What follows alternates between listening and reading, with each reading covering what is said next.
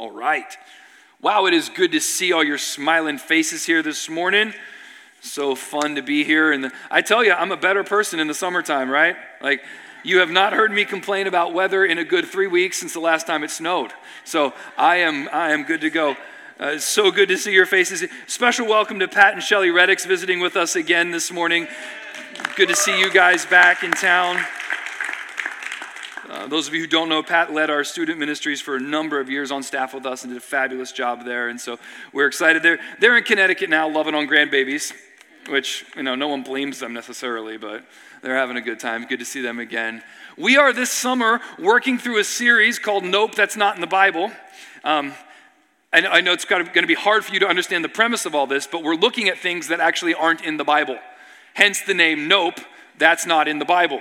We're really tricky and clever here at Newtown Road. Um, but the way this works is so many of us throughout the course of our regular lives are, are inundated with messages from a culture that is upside down and backwards, is not working along the lines of godly wisdom.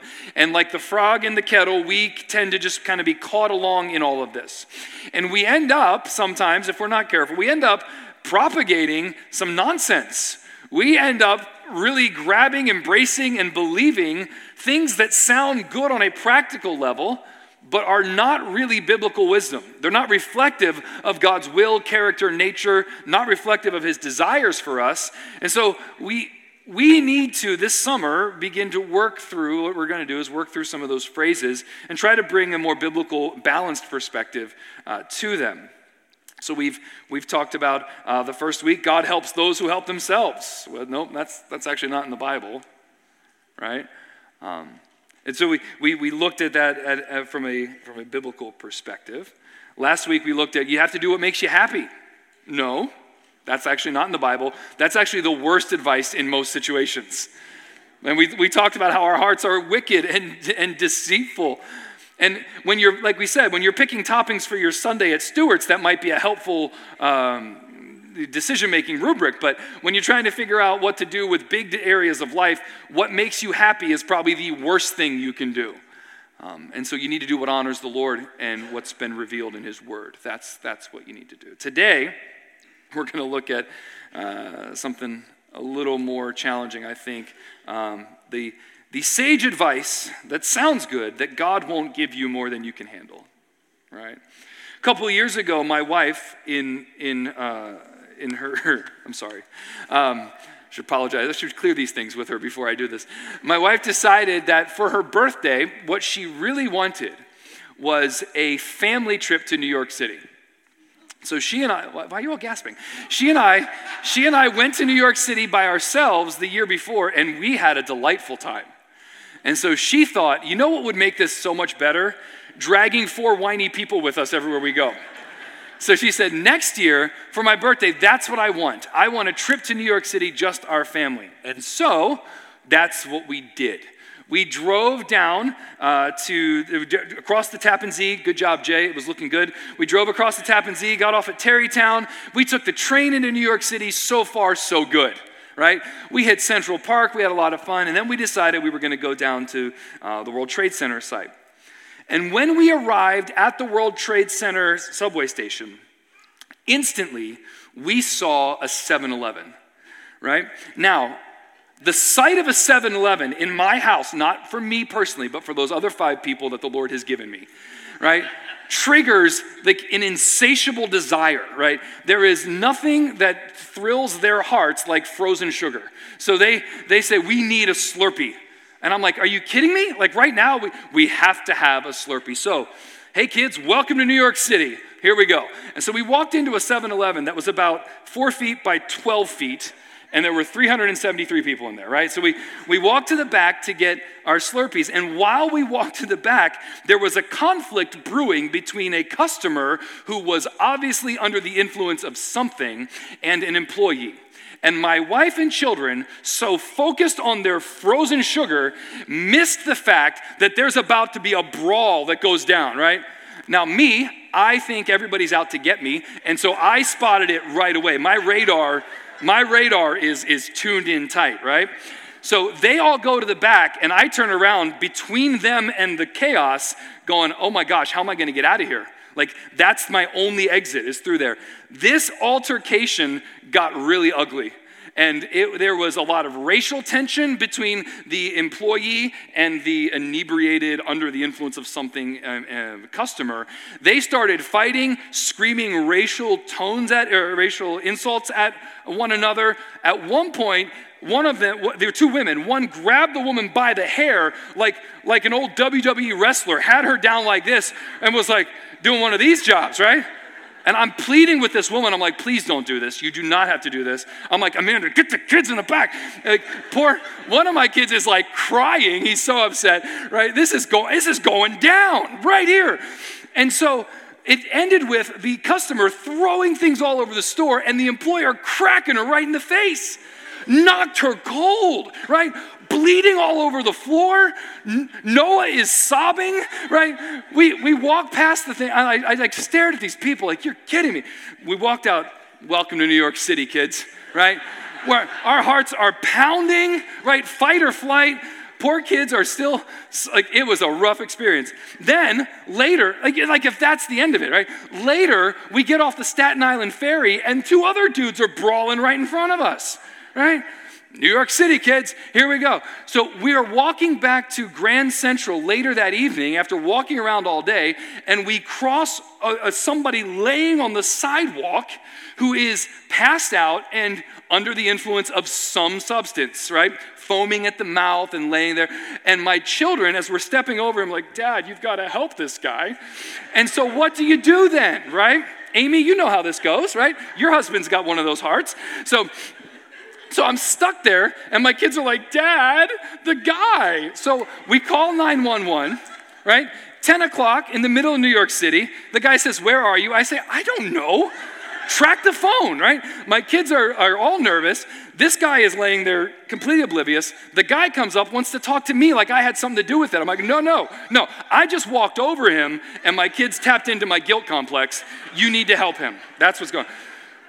We finally find New York City. Finally find Grand Central. Finally, figure out where the entrance is. And we almost miss our train because we were helping this gentleman. And we're racing. I mean, racing down the platform. Me and then five people behind me, waving down the train. We barely make it into the train and we sit down. We're like, oh, thankfully. Whew. We get off in Tarrytown to drive home. And as soon as we hit 87, Drew says, hey, I don't feel so good. And immediately, I mean, we're talking instantaneously, empties the contents of his stomach all over the back of our van.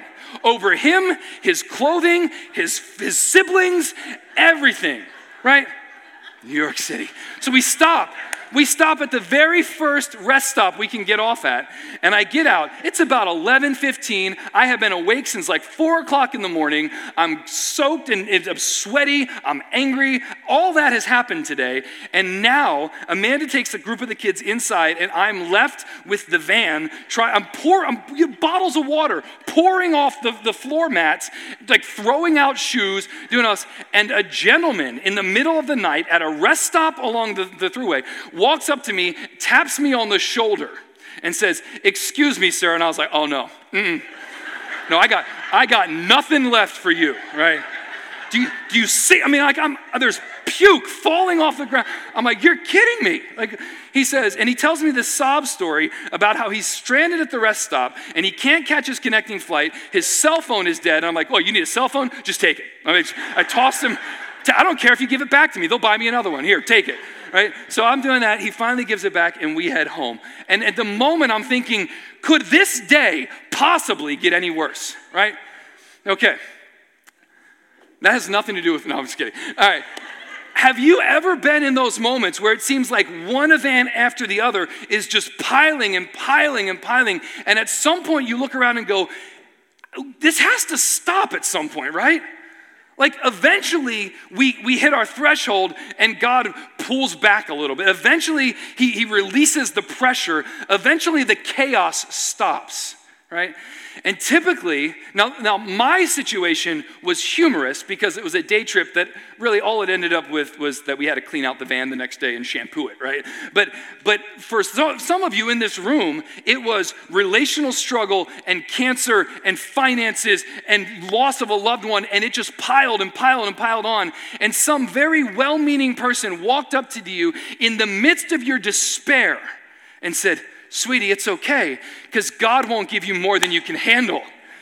And you're saying, I'm to throw punch you right now because I can't handle this. Right? The truth is, that little phrase is not in the Bible.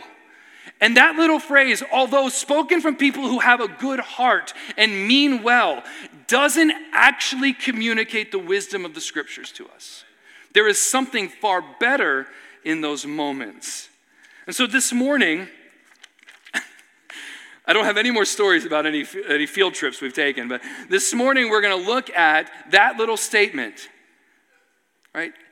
God won't give you more than you can handle. Is, first thing we're going to ask is this question is, is, is, there a nugget of truth there? Is there some, some grain of truth there that we, we can grab onto? Because some of you might say, no, no, I remember hearing something about that in the Bible. I remember reading somewhere that God would always provide a way out, that I that I wouldn't be I wouldn't be overwhelmed with something I couldn't carry. Well, sort of. Yes and no. First, 1 Corinthians 10, verse 13, many of us have this verse memorized. It says, No temptation has overtaken you that is not common to man, and God is faithful and he will not let you be tempted beyond your ability, but with the temptation, he will also provide the way of escape that you may be able to endure it. That's very different than saying God won't give you more than you can handle. That's a very specific thing that God is teaching us right there. And what he's telling us is you will never be tempted to sin beyond your ability to resist. If you're a Christian and the Holy Spirit of God dwells inside of you through faith in Christ, you have in you, possess in you, the power of God to stand against temptation. And what he means by all that is to say, there's never a time in your life where you can look at God and say, God, I wouldn't have sinned except that you put that in front of me. It's your fault. no. No, because in every temptation you receive, there is a way out. There's a way of escape. And God has provided for you, whether that pressure is internal or external, maybe it's in your own heart and your own sin, or something pressured on you from the outside, God has provided you a way to escape. You won't always resist. You will not always choose wisely. You will not always stand in the face of temptation, but you can never blame Him for it because he's provided for you a way out. So that's the point, right? And some of us have said, well, if that's the case in temptation, and we've taken it an extra step and saying, well, then God won't give me anything ever that's beyond my abilities. But saying that we're able to resist temptation is very different than saying God won't give us more than we can handle. You see, what Jesus promised was that we would never be alone. What he promised was that he would never abandon you. But he, did never, he never promised that you would have the strength to carry all of the weight that was placed upon your shoulders. Just that when we're dealing with those varying burdens and blessings, we wouldn't deal with them in an isolated way. And I guess you could say then, in the big picture, that from an eternal perspective, you might be able to say, well, it's not more than we can handle. Or at least it's not more than God can handle. Because we're told in Romans 8, right, that the trials and sufferings of this life are not worth comparing to the glory that is to be revealed in us. Essentially, that, that in eternity, all those of us in the presence of Christ, by his grace, will not be recalling and recounting all the hardships and trials of life, but only the glory of Christ. And when compared to the glory of his presence with us, then all those things will fade into the background. They won't even be worth remembering. So, so even though our physical earthly bodies betrayed us and gave up on us, even though we were overcome for a time by the cares and trials of this life, we've been raised to eternal life. So in the end, there is that there is that nugget of truth that the illnesses of this world, the failures, the trials of this world, they cannot affect our soul's security in Christ. God's grace will preserve us for heaven no matter the trials we endure. But I don't think that's what we mean when we say God won't give you more than you can handle. Very few of us, when we say that, mean, well, in the end, in eternity, it'll all sort itself out. No, what we mean is something way more pop psychology than that. When we say God won't give you more than we handle, we mean, hey, you got this. Pat on the back. You can do it. Except you can't, right? we mean, you're strong enough for this. Except we're not.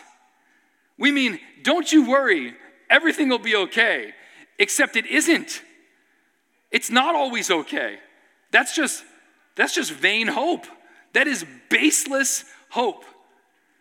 A little common sense and just a brief survey of your life and the life of people you know tell us that those things aren't always true.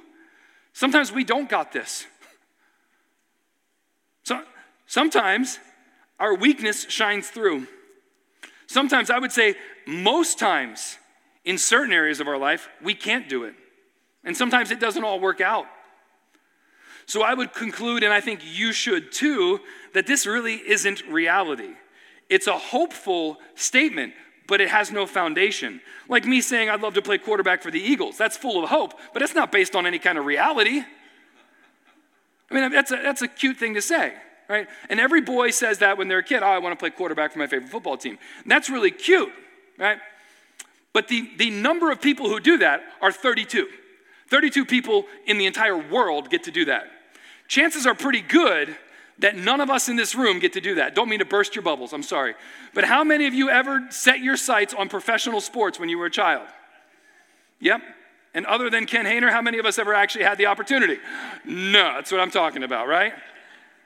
Because it was a baseless hope. There was no foundation there. It's not based on reality. So, what is reality? All right, number two, I want to, highlight the strange economy of God. Thing, something we need to keep in mind as we're facing these trials and challenges, as we're receiving this kind of um, advice, is that God's ways are not our ways, and His plans are not our plans, His desires, not our desires. And he has a way of doing things, and that way is quite different than anything that would be natural or reasonable or logical to us.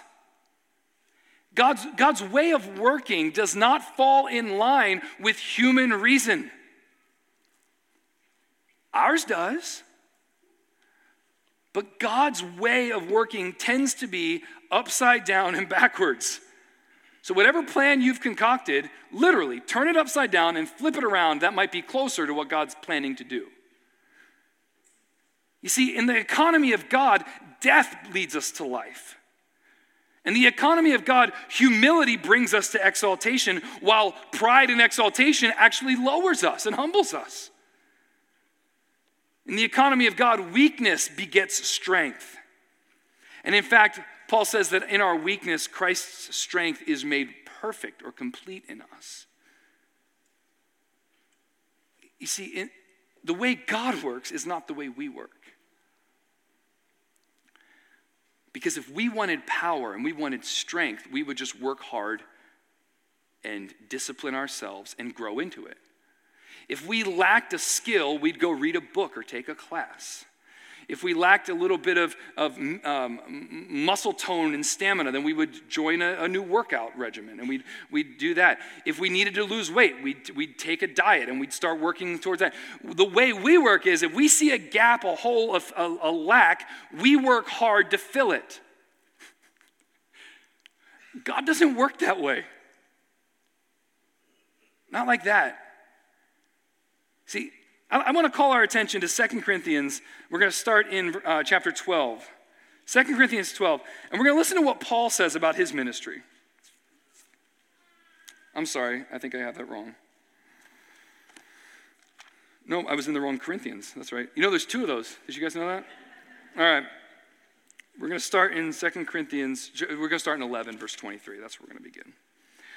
Paul talks about his sufferings as an apostle because remember, people were saying that he wasn't a real apostle. So he had to, he had to boast a little bit for effect in the things that he endured. Look at verse 23 of 2 Corinthians chapter 11. And I'm just going to read through till probably around verse 30. He says this Are they servants of Christ? I'm a better one. I'm talking like a madman. He's, he's not boasting for his own glory, he's just trying to make a point here. With far greater labors, far more imprisonments, with countless beatings, and often near death. Five times I received at the hands of the Jews the 40 lashes less one. Three times I was beaten with rods. Once I was stoned. Three times I was shipwrecked. A night and a day I was adrift at sea. On frequent journeys, in danger from river, rivers, danger from robbers, danger from my own people, danger from Gentiles, danger in the city, danger in the wilderness, danger at sea, danger from false brothers, in toil and hardship through many a sleepless night, in hunger and thirst, often without food, in cold and exposure and apart from other things, there is the daily pressure on me of my anxiety for all the churches. Who is weak, and am I not weak? Who is made to fall, and I am not indignant? If I must boast, I will boast of the things that show my weakness. Jump ahead to chapter 12, verse 9. Paul's talking about this vision and the thorn in the flesh that he received, and he asked three times that it would be taken from him. But verse 9 of chapter 12, he says, But he said to me, My grace is sufficient for you, for my power is made perfect in weakness. Therefore, I will boast all the more gladly of my weaknesses, so that the power of Christ may rest upon me. For the sake of Christ, then, I am content with weakness, insults, hardships, persecutions, and calamities, for when I am weak, then I am strong. When Paul defended his apostleship and, and his, the authenticity of his work and recounted the, the storyline of the tragedy that he faced, the point in the end was for him to show that the strength of God doesn't come through his perseverance and his abilities. But the strength of God in his life was displayed in Paul's lack, in his inability, in his weakness, in his frailty. When his resources were exhausted, then, then the power of Christ shone through. And in Paul's ministry experience, and I would argue in ours as well, we can see then that our fruitfulness and our growth in the Lord is connected to this whole process of emptying and filling where, where we are completely exhausted of our own abilities, completely exhausted of our resources, where God sees us in a place of need and doesn't lead us to fix that for ourselves, but actually steps in and fills up what is lacking in us. Because in our inabilities, God's abilities are seen. Because when we have nothing else to hold on to, He's holding on to us. Because He's working perseverance and endurance and faith in us. And the way that God moves in and through us is often in our emptiness and His fullness. So, what point am I trying to make with all of this? That God's work in our lives, God's work through our lives, is not a work that's focused on our strengths and our abilities and our comfort. God's work in our lives is almost always exclusively through our inability, through our need, through what we lack. Because in what we lack, in our weakness and in our inabilities, the power, the strength, the might of God is on display. Third thing today I want to offer is, is there's a hole in this bucket. That, that wisdom doesn't hold water all right? That is not a balanced perspective. It is not a, a broad biblical perspective. So important here. This isn't the point of today's um, sermon, but I was talking with one of our elders, Chad Thompson, last night about this.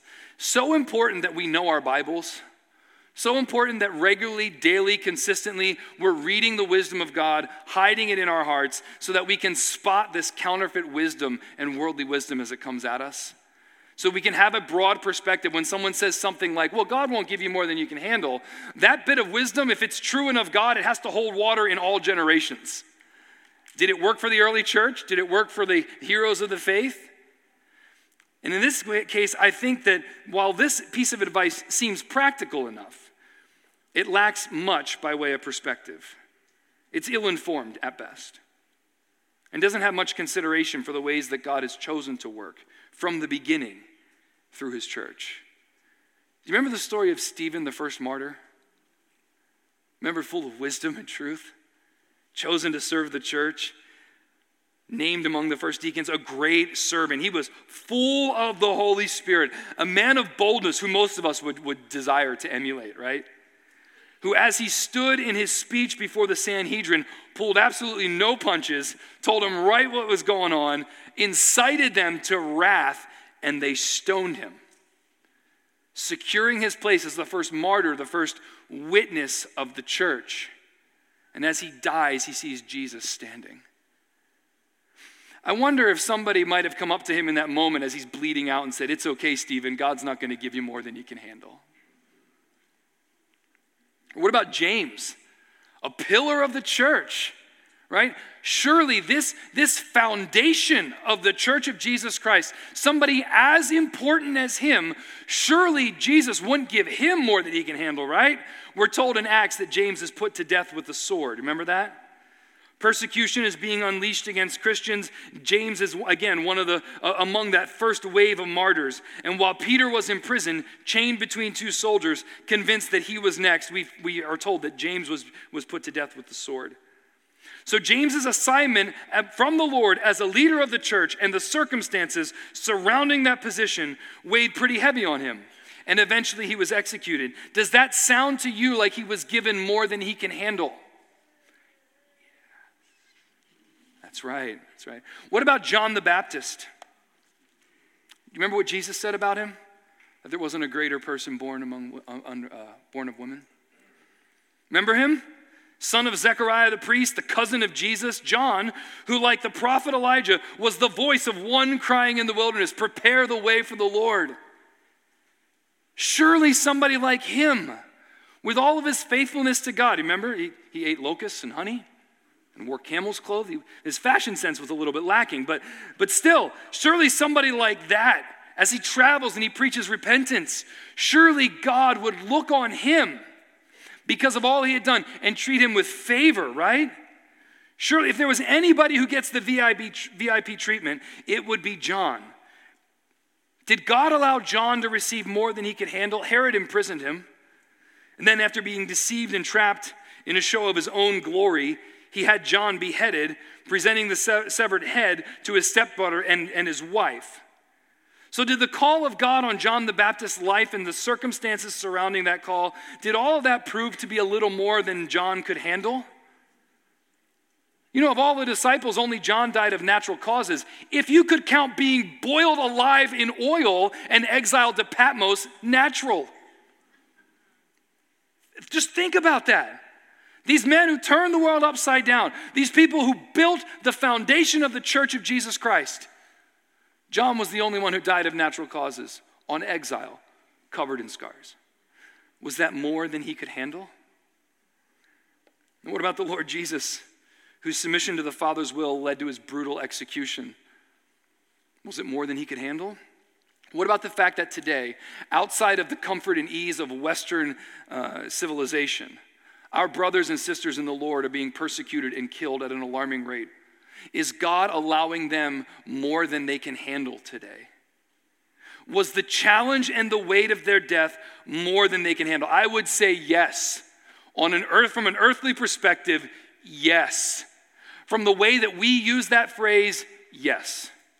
It proved to be more than they can handle because in the providence of God, they were exhausted of all of their resources, even their very life itself, and their lives came to an end.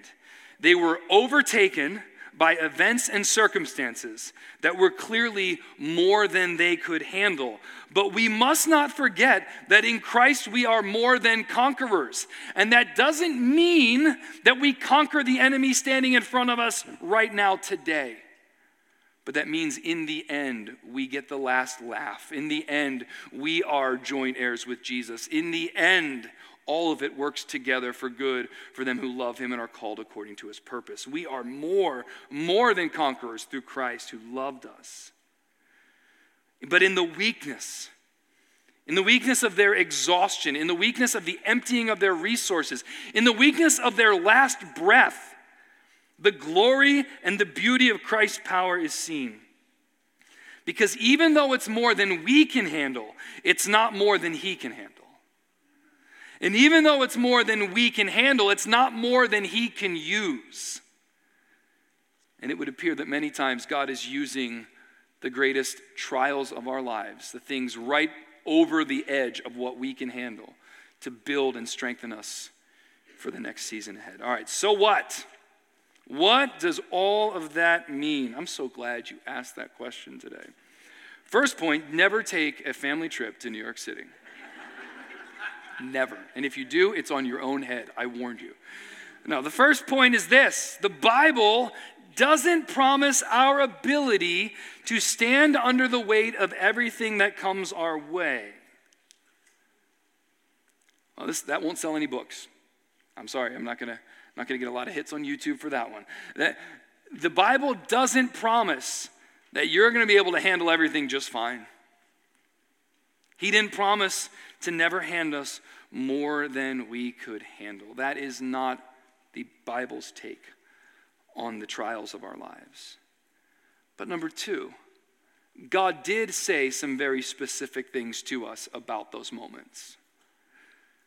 And He promised that he would never leave us or forsake us.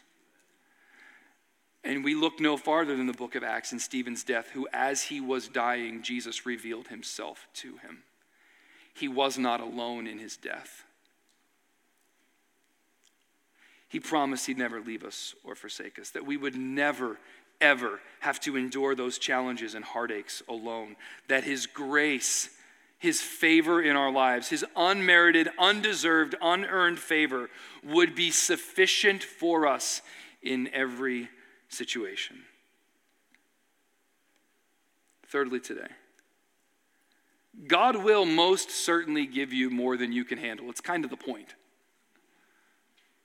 He leads you right beyond the threshold of your resources, emptying you of everything you have and then filling you up with Him. That's how trial works. That's how difficulty and struggles work.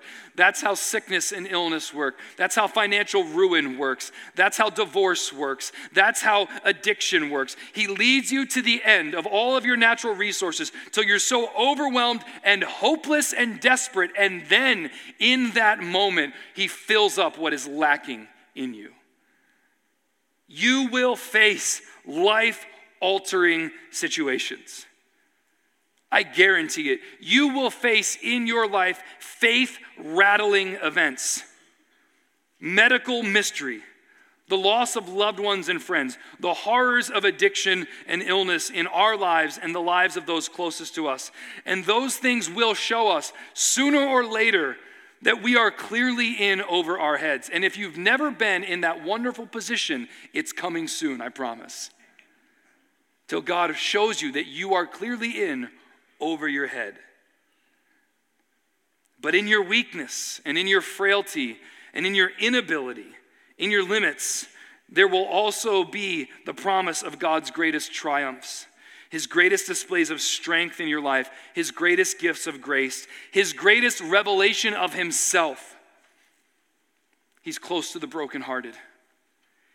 He's a man of sorrows. He's acquainted with grief and he reveals himself more profoundly to the sufferer than to anyone else. You know him more deeply in your emptiness than you do in your fullness. And those of you who have wandered that road, staring death in the face, staring all kinds of trial and calamity in the face, know that he was sweetest to you in that season. You will not face it alone. And one day, Let's be honest here, right? I'm a realist. One day we're all going to die.